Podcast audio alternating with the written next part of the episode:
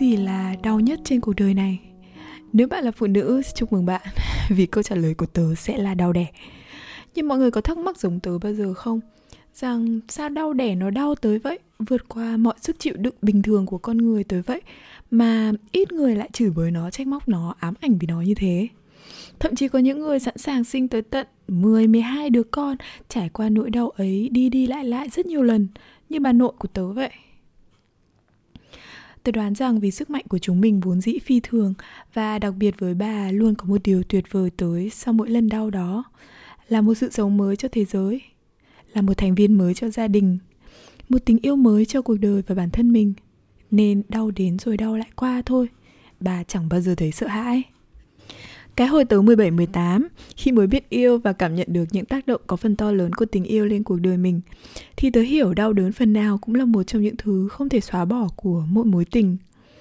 Khi bạn gái thân nhất của tớ mỗi lần cãi nhau với người yêu, nó ngồi bên cạnh vẽ những bức tranh nhiều màu u tối. Tớ sẽ ngồi nhâm nhi với nó về cảm giác đấy. Đấy là một cảm giác đau đớn thực sự từ bên trong, khi lồng ngực nặng trĩu như có một tấm đá khổng lồ đè lên Cả tớ và nó thường bảo nhau. Tao cảm thấy khó thở, Cảm thấy bức bối và buồn chồn.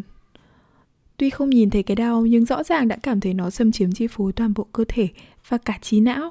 Lúc bấy giờ chỉ còn xoay quanh những ý nghĩ xám xịt một màu. Rằng tương lai có thể sẽ chẳng thể tươi sáng nữa. Rằng quá khứ những gì mình đã cất công vun đắp xây dựng Có lẽ đã sụp đổ, mất đi cả rồi. Rằng hiện tại mình đã gục ngã. Cũng có thể tớ là một tâm hồn nhạy cảm có thể đứa bạn gái tớ cũng may mắn đồng điệu với sự nhạy cảm đó y chang như vậy. Và cũng có thể mỗi niềm đau, nỗi đau tuy bắt nguồn từ những lý do khác nhau, đều có chung một hình hài, một sức công phá, một nội lực ghê gớm đáng sợ như thế.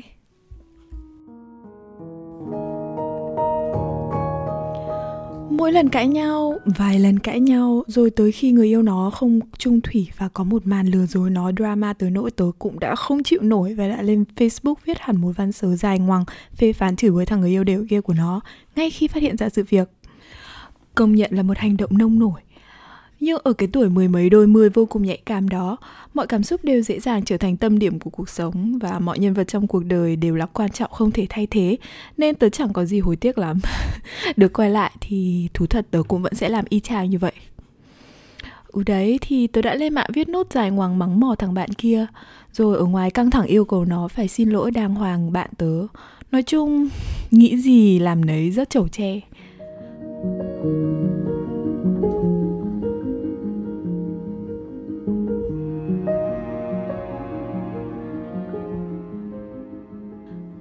Tớ không biết sau đó đã xảy ra chuyện gì Nhưng tớ nhớ trong một buổi gặp mặt nhau Ngồi trên cầu Long Biên uống trà đá hóng gió hè ít lâu sau đó Bạn tớ đã nói rằng Thực sự lúc này tao chỉ muốn cảm thấy nhẹ nhõm trở lại. Tảng đá này đã đè lên ngực tao quá lâu rồi. Nó có đi đâu với ai hay nói gì làm gì với tao bây giờ Chẳng còn quan trọng nữa.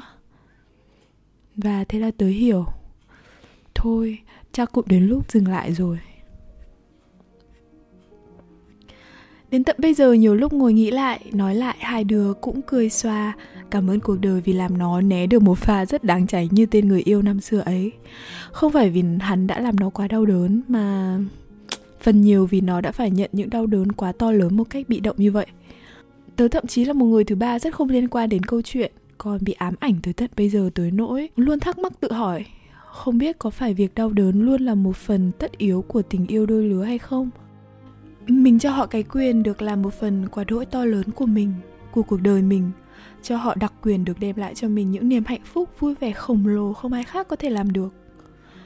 Phải chăng điều đó cũng đồng nghĩa với việc chính mình đang cho họ sức mạnh để làm tổn thương, đau đớn mình khi có điều gì lạc ra khỏi quỹ đạo?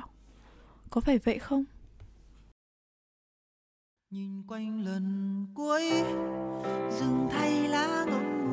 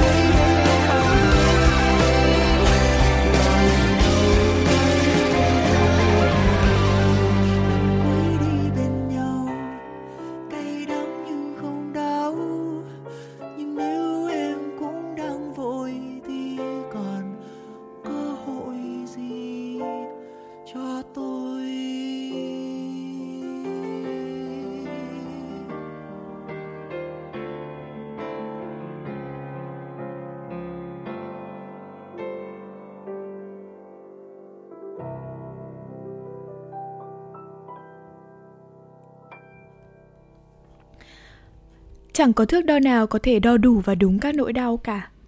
Đau có thể xuất phát từ một vết thương cơ thể rất hữu hình, rất da thịt, rồi não bộ sẽ là nơi đánh giá xem nó đau tới đâu, nhiều hay ít, lâu dài hay ngắn ngủi.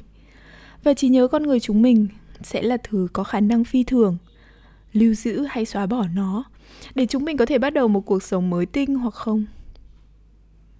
Tôi nghĩ mỗi nỗi đau đều có thể so sánh, sẽ giống như một vết thương mở vậy nó có đau, nó sẽ đau, như khi da thịt mình bị rạch bung ra.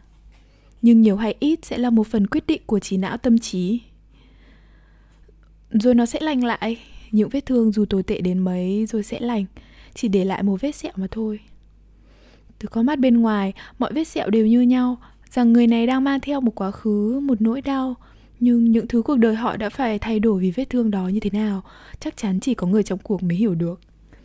Vết sẹo đó có thể là một niềm tự hào, cũng có thể là một nỗi oán thù mà cả cuộc đời họ không thể nào vượt qua.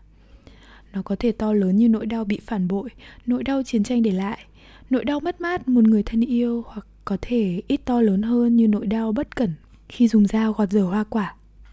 Nó chắc chắn sẽ trở thành một phần của mình, của cuộc đời mình nếu mình cho nó cơ hội.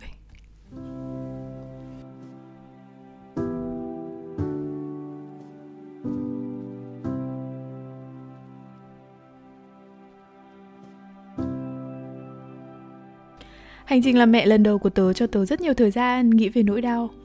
Khi mình có một quyền hạn vô định làm mẹ nuôi dưỡng hẳn một sinh linh mới trên cuộc đời này, mình bỗng nhận ra mình có thể làm đủ mọi thứ ảnh hưởng lên con người ấy dù vô tình hay cố ý. Chuyện đau cũng thế.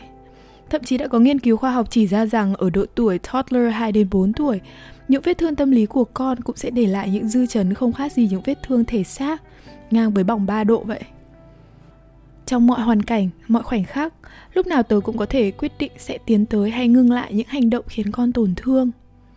Đã có những lúc bản năng mạnh mẽ đẩy tớ tới góc cùng, khiến tớ muốn mắng con, đánh con hay nói những lời làm mình thấy thỏa mãn. Nhưng nếu nó đồng nghĩa với việc có thể sẽ khiến con đau, tớ sẽ cố gắng giảm tốc độ, tạm dừng và soi chiếu lại lòng mình. Liệu mình có thực sự muốn tiếp tục là bản thân mang theo những vết sẹo đó? Để rồi con lại phải mang nó theo suốt cuộc đời. Cố gắng biến bản thân thành lành lặn. Nếu được lựa chọn một cách tỉnh táo, tớ sẽ chọn không. Và nếu được chọn làm điều tương tự cho bản thân mình, tớ sẽ chọn sự bao dung, tha thứ, cẩn trọng và nâng niu tất thảy những gì đã để lại những vết sẹo đó. Vì tớ nghĩ là tớ xứng đáng.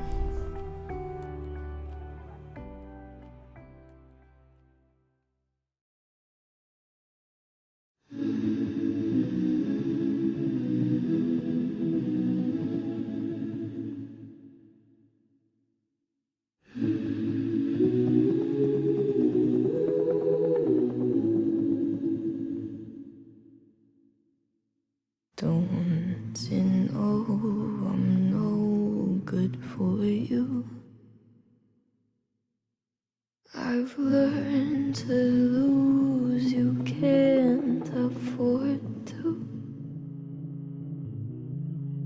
Tore my shirt to stop you bleeding.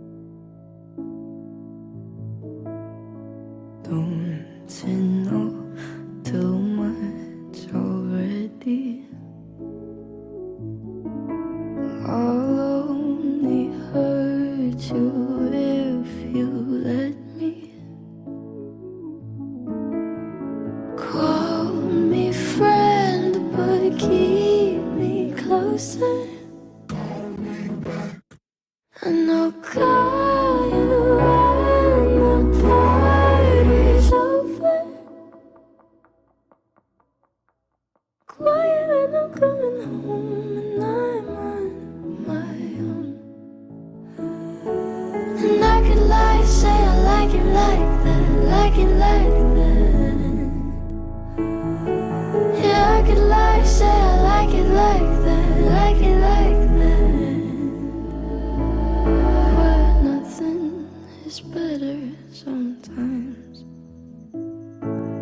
Once we've both said our goodbyes. Let's just let.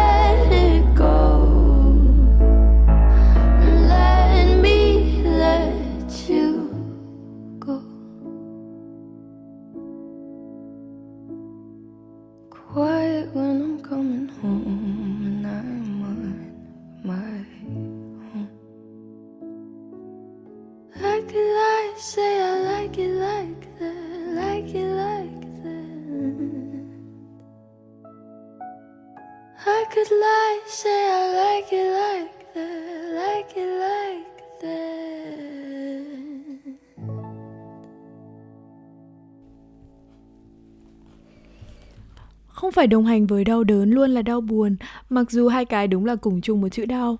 Tôi thấy có một điều hay ho đó là sau mỗi lần đau, chúng mình sẽ thấy tự hào về bản thân hơn một ít. Vì dù sao cũng vượt qua được nó rồi mà ít ra đã thấy một chân trời mới, dù đường đi đến đó còn có phần mông lung mờ mịt, và lăng kính chúng mình nhìn đời đã phần nào có tăm tối hơn một tí. Cuộc đời vốn dĩ là một bài toán siêu to khổng lồ và không ai trong chúng mình có cùng chung một mã đề, một lời giải cả. Những nỗi đau phải mang vác dọc đường đời cũng vậy. Chẳng ai giống ai, chẳng ai hiểu hết được ai hết.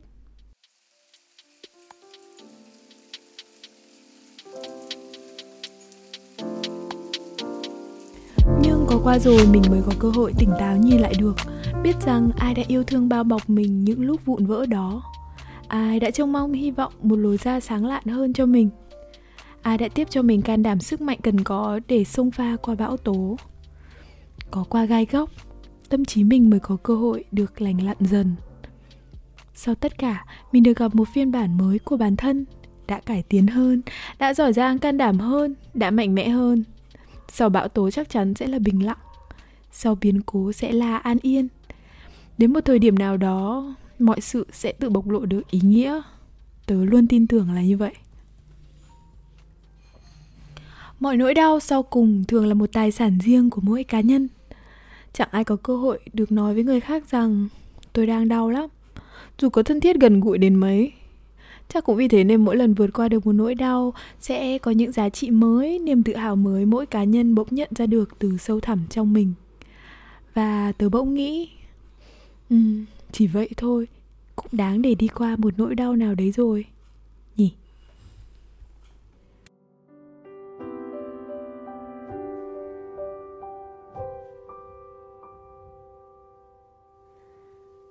What should I call this happy madness? That I feel inside of me? Some kind of wild October gladness that I never thought I'd see. What has become of all my sadness, all my endless lonely sighs? Where are my sorrows now? What happened to that frown and is that self contented clown? Standing there grinning in the mirror really me? I'd like to run through Central Park, carve your initials in the bark of every tree I pass for everyone to see. I feel that I've gone back to childhood and I'm skipping through the wildwood, so excited that I don't know what to do. What do I care if I'm a juvenile? I smile my secret little smile because I know the change in me What should I call this happy madness? All this unexpected joy that turned the world into a baby's bouncing toy. The gods are laughing far above. One of them gave a little shove, and I fell gaily, gladly,